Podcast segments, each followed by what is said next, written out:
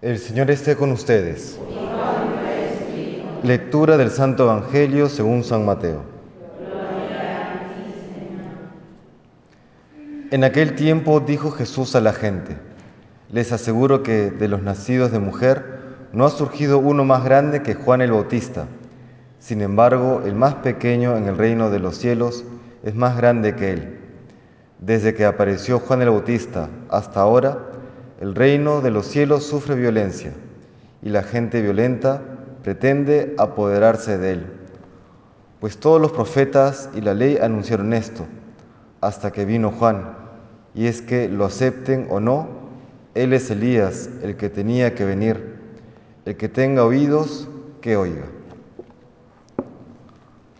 Palabra del Señor.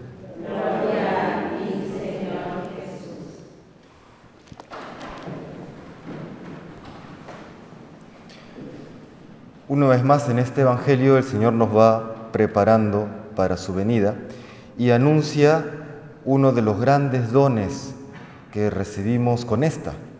Nos dice que eh, la gente violenta pretende apoderarse del cielo, porque el reino de los cielos sufre violencia.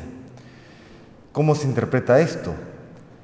Antiguamente, recordemos, es decir, en la antigua alianza, Dios había revelado la ley, la Torá nos decía qué es lo que no debíamos de hacer y qué sí debíamos hacer. Sin embargo, por la naturaleza caída del ser humano, aunque sabíamos lo que teníamos que hacer, el cumplirla ya ese es otro cantar. Sabemos lo que hay que hacer, sin embargo, nos veíamos por lo menos condicionados negativamente para poder cumplir este, estos mandamientos. En algunos casos la naturaleza estaba tan corrompida por los propios pecados que resultaba prácticamente imposible.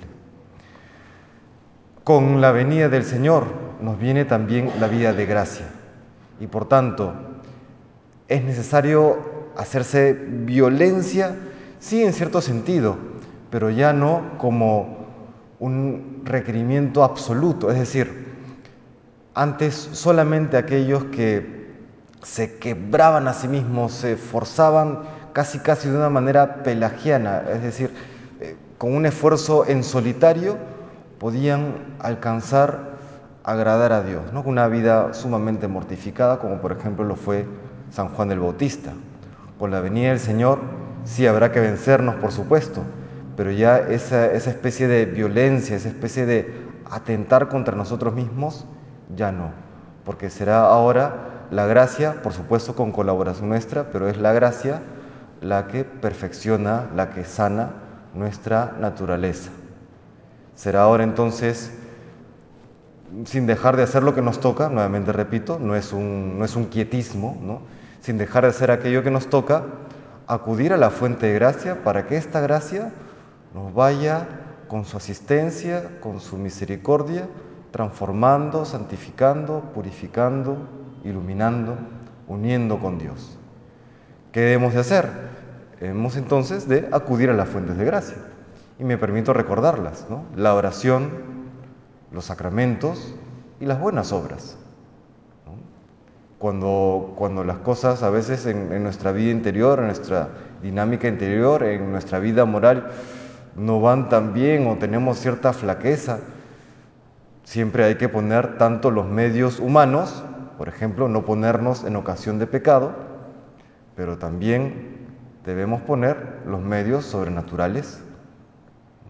Pedimos en la oración, por ejemplo, que nos ayude con tal o cual defecto o que nos ayude el Señor a adquirir tal o cual virtud que necesitamos. Acudimos frecuentemente a la confesión. Cuando comulgamos, le pedimos al Señor que fortalezca mi alma para poder resistir los embates del enemigo, eso es, ¿no? Esa es la vida de gracia. El Señor ya no solamente nos revela qué es aquello que hemos de hacer, sino también nos da aquella fortaleza, aquella asistencia sobrenatural para, teniendo claro lo que hemos de cumplir, que lo podamos hacer, que podamos cumplir su voluntad. Todo es gracia, todo es misericordia. Si somos virtuosos y adquirimos cierta virtud, sí será nuestro esfuerzo, pero siempre en, menor medida. Es la gracia del Señor la que nos sostiene, la que nos acompaña y la que nos santifica. Pues le pedimos Señor, que, al Señor que siempre seamos materia dispuesta para esta acción de la gracia y que en este tiempo de Adviento sigamos preparando nuestros corazones para todas las bendiciones que Dios quiere derramar, derramar sobre nosotros en este tiempo litúrgico. Que el Señor nos bendiga.